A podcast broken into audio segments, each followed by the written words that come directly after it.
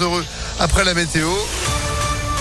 Et l'info de Sandrine Ollier. Comment ça va Sandrine ce matin? Bonjour. Bien et vous, bonjour. Bien, la nuit fut bonne. Oui. Faites voir vos yeux les deux. Oui, ça va, je suis bien réveillée là. ok. Eh ben, c'est parti pour l'info. On commence avec quoi?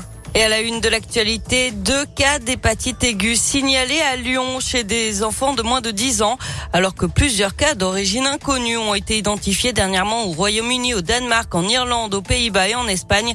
Santé publique France annonce que les cas signalés par le CHU de Lyon sont en cours d'investigation et pour le moment, rien ne permet de parler d'une recrudescence de cas en France. L'autre grand titre de l'actualité, c'est le débat de l'entre-deux tours. Ce soir, Emmanuel Macron face à Marine Le Pen. Plusieurs thèmes imposés seront abordés avec un temps défini pour chacun. C'est le pouvoir d'achat qui ouvrira le bal avec Marine Le Pen qui parlera en premier et en dernier. Seront aussi abordés la sécurité, la jeunesse, euh, l'international, la compétitivité, l'environnement, le modèle, le modèle social et la gouvernance. C'est donc ce soir à partir de 21h sur TF1, France 2 et sur les chaînes d'information en continu.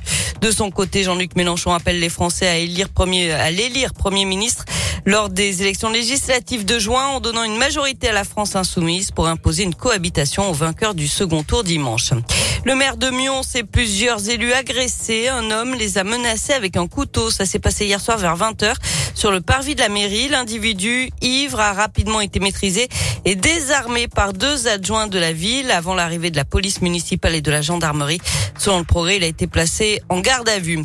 Et puis le plongeur coincé à 10 mètres de fond hier matin au barrage de Pierre Bénite a pu être secouru. Il a passé trois heures avec une de ses jambes bloquée par un phénomène d'aspiration. L'alerte avait été donnée hier matin vers 10 heures. Les opérations de secours ont été difficiles. Le courant était trop fort pour que les plongeurs interviennent. Les secours donc construit une structure pour le protéger du courant, mais le système qui permettait de l'oxygéner a été emporté. Il a failli se noyer. Tout s'est joué à 3-4 minutes d'après le progrès.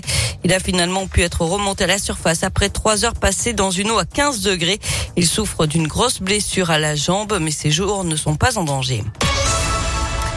Du sport avec du basket et l'Asvel qui a battu Chalon-Reims 92 à 64 hier soir. Les Villeurbanais rejoignent Boulogne-le-Valois et Monaco en tête du championnat.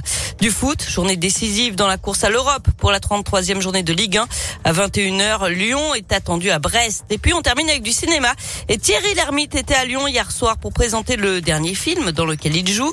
Ça s'appelle Homme au bord de la crise de nerfs. Le scénario, cet homme âgé de 17 à 70 ans au bord de la crise de nerfs se retrouve embarqué dans une thérapie de groupe en pleine nature sauvage réalisée par Audrey Dana. Ce long métrage affiche au casting notamment Thierry, Thierry Lhermitte, donc, mais aussi Ramzi Bedia, François-Xavier Demaison ou encore Michael Gregorio. Il a été tourné en août 2019 dans la Drôme.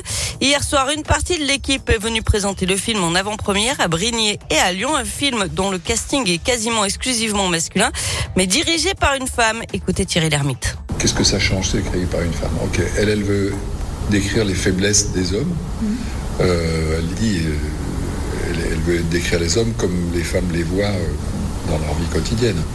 Euh, et moi, je me suis dit, après, qu'est-ce que ça change? Bon, bon, ça rien. Puis je me suis dit, tiens, si ça avait été écrit par un homme, je suis sûr qu'il y aurait eu un baston à un moment.